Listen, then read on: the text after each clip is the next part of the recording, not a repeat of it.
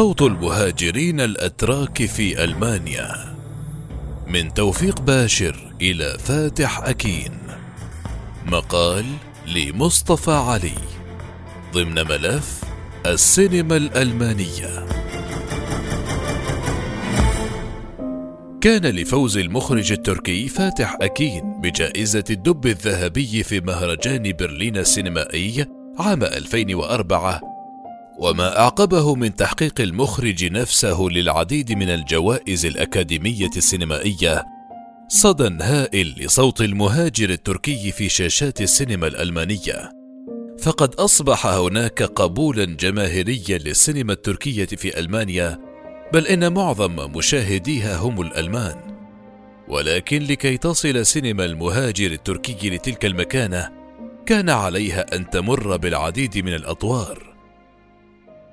البداية عند توفيق باشر. يعد فيلم أربعون مترا مربعا في ألمانيا من التجارب المبكرة في السينما الألمانية عن حياة المهاجر التركي لمخرجه توفيق باشر حيث يناقش الفيلم حياة دورسون الذي يهاجر تركيا إلى ألمانيا من أجل العمل. ويذهب لعمله ويترك زوجته الشابة تورنا حبيسة الشقة التي يسكنها بأحد الأبنية ليحميها من التأثير السيء للثقافة الغربية ويكبت رغبتها في الخروج والتواصل مع الآخرين فالأمر يتعلق في النهاية بشرفه. وكان على تورنا أن تدفن حلمها بمزيد من الحرية في الوطن الجديد فهي سجينة داخل أربعين مترا مربعا كما يعبر عنه عنوان الفيلم. حتى تأتي اللحظة التي يصاب فيها دورسون بنوبة صرع وهو يستحم ثم يموت في ردهة البيت. وتجلس تورنا أمام جثته لوقت طويل وفي لحظة ما تزيح الجثة وتغادر إلى الحرية.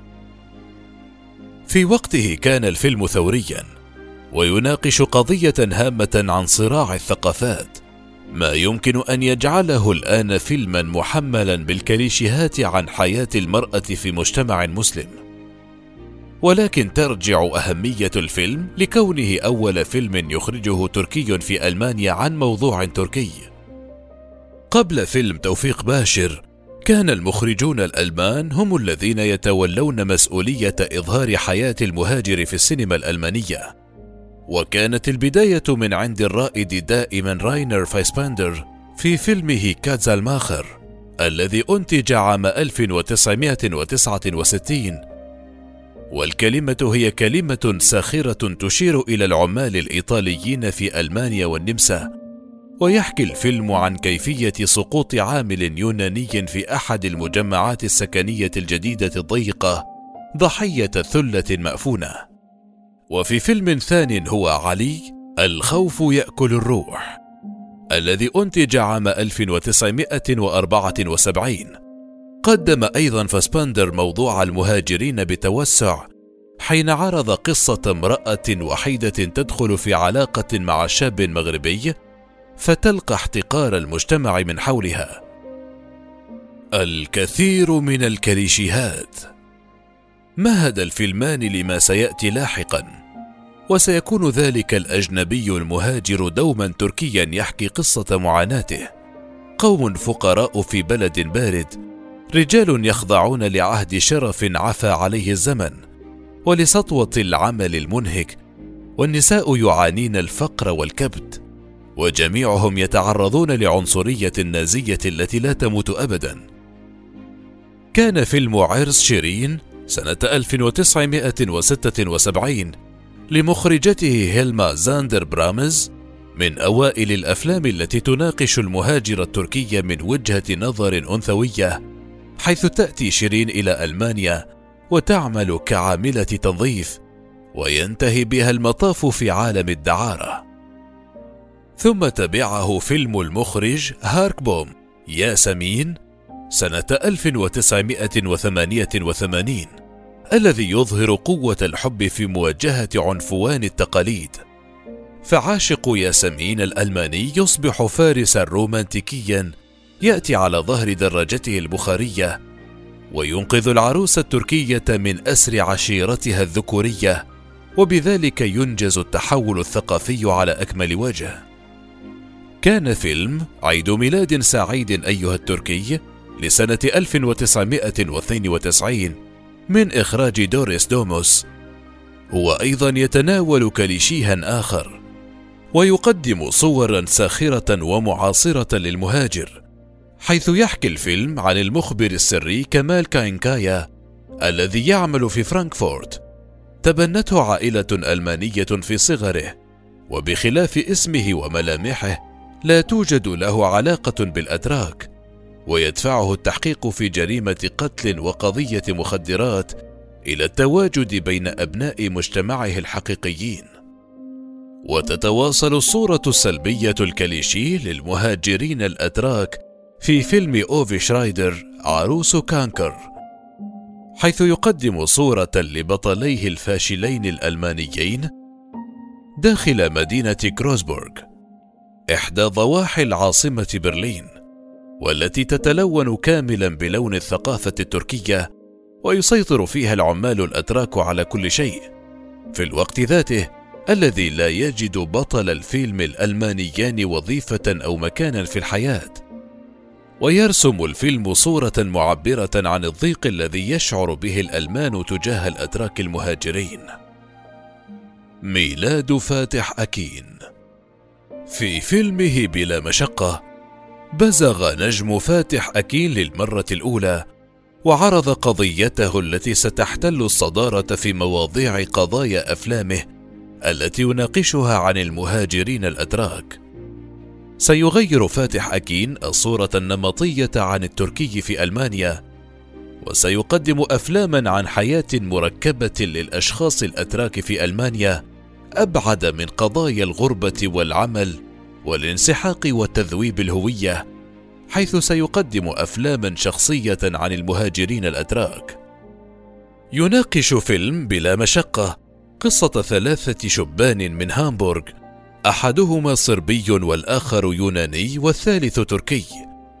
في قصة ميلودرامية عن الصداقة والخيانة والثلاثة يتمتعون بالأناقة والجاذبية ويتصرفون بنرجسية واضحة لا يمكن التخفيف من حدتها عبر أي بعد إنساني.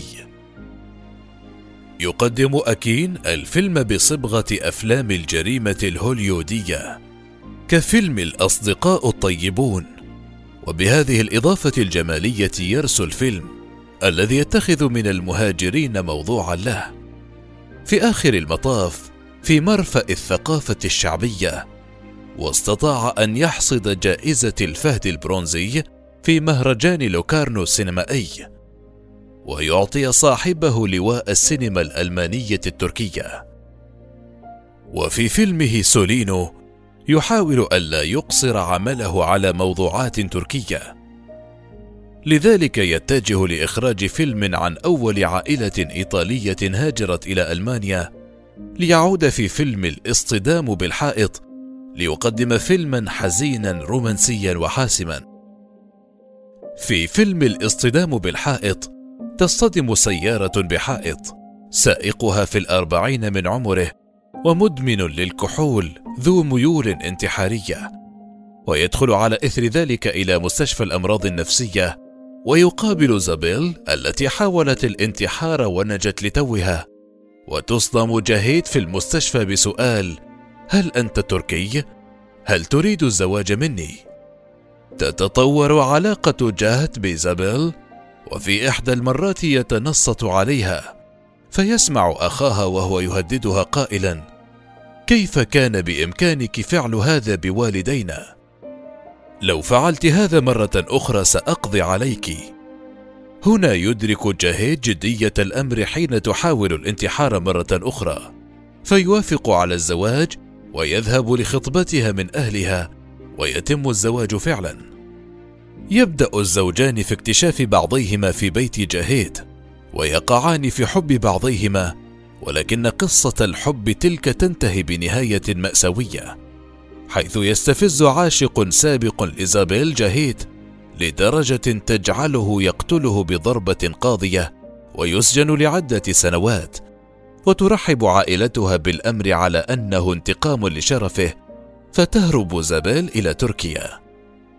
يمتلئ فيلم الاصطدام بالحائط بالمعاني ففي البداية غرف ضيقة ومشهل ثقيل وفي النهاية تظهر إسطنبول كمدينة متنورة ومضيئة ويقوم الفيلم على عدد من المتناقضات والطاقات المختلة. ويترنح بين الغنائية والصراخ. غضب جاهيت مقابل أمل زابيل. رقابة العائلة وتقاليدها في وجه الحياة العابثة والانطلاق. والأهداف الجامحة هي البوصلة التي تحرك البطلين اللذين لا ميناء لهما يرسوان عليه. وكما في فيلمه بلا مشقة يحول حكاية شخصية جدا لا يتميز أبطالها بأي تركية سوى هويتهم ولا تظهر فيه ملامح ثقافية كثيرة إلى قضية شخصية. ليقدم صورة مطبعة للتركي داخل المجتمع الألماني حيث أصبح طرفا وعضوا منصهرا فيه. لا يمكن تمييزه بكليشيهات أن تعيش حتى تموت. لقد جعل فاتح أكين في سينماه السياسة شخصية. وطالما انشغلت أفلامه بأفراد يكافحون داخل محيطهم الاجتماعي العابر للحدود. ولذلك يجدون صعوبة في الثقة بالآخرين. كجاهيد في فيلم الاصطدام بالحائط وآيتن الطالب الثوري الراديكالي في فيلم على حافة الجنة. وتكشف الشخصيات في أعمال أكين باستمرار عن اهتمامه الشخصي هو بما يفعله أي أنه يصنع دراما اجتماعية متفجرة تذكر كثيرا بسينما فاسبندر ويقوم بصناعة تلك الدراما على طول المحور الثقافي بين هامبورغ وإسطنبول. تتميز أفلام فاتح أكين بأسلوب حديث غاضب وحابس للأنفاس كما رأينا في فيلم الاصطدام بالحائط قصة الحب التي لا تخرج من جذورها التركية ويخوض بشكل غاية في الدقة في تمزق قصة الحب تلك بين الثقافتين من دون استجداء أو استثارة للعواطف وفي فيلمه على الجانب الآخر الذي أنتج عام 2007 تحدث عن ستة أشخاص في ألمانيا وتركيا يجمع بينهم قدر الحياة. أما في فيلمه التلاشي الذي ترشح للعديد من الجوائز يقترب أخيرا فاتح أكين من مشكلة العنصرية وصعود اليمين النازي من جديد داخل ألمانيا ويلعب فيه على الوعي المزدوج للمهاجرين الألمان وتعاملهم مع شبح النزعة المتطرفة. في فيلمه هذا يناقش فاتح أكين قضية الألمانية كاتيا سكارتشي التي قتل زوجها الألماني المسلم التركي على أيدي جماعة يمينية متطرفة. وطريق كاتيا في تحقيق العدالة لزوجها المقتول من خلال النظام القانوني الذي يفشل في الإتيان بأي حق لها على الإطلاق. يستجوب فيلم التلاشي المخاوف الليبرالية بشأن نتيجة العين بالعين. وهل تتطلب العنصرية استجابة أكثر قوة؟ خاصة عندما يكون النظام أضعف من أن يحمي الضحية. هل تحارب النار بالنار؟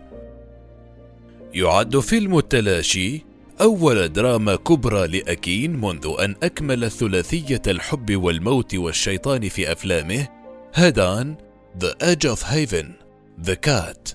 وفي فيلم التلاشي يشتبك أكين مع الواقع السياسي الجديد في ألمانيا. حيث صعد حزب البديل المناهض للاجئين مرة أخرى كثالث أكبر حزب سياسي في ألمانيا.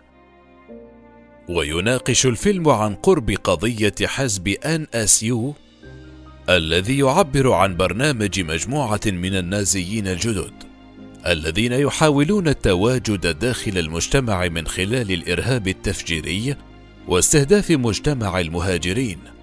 حيث تقوم تلك الجماعة بإلحاق تهمة التفجير بجماعة من السوريين من أجل أن تقوم الحكومة بقفل أبواب الهجرة نهائيًا. لم يغري الحلم الألماني الذي يعادل الحلم الأمريكي بالنسبة إلى الأتراك فاتح أكين بأن ينعزل عن مشكلات شعبه بعد أن حقق نجاحا فهو من أكثر المخرجين الملتزمين في الجيل الحالي تجاه قضية اجتماعية متفجرة. ما يجعله الشخص الذي تكلم بصوت المهاجرين الأتراك إنصافا وليس مجاملة. فقدم في أفلامه المهاجر التركية لا كبطل دائما ولا بصورة كليشيهية بل كإنسان بأحلامه وضعفه بجرأته وخسته. ببطولته وانهزامه.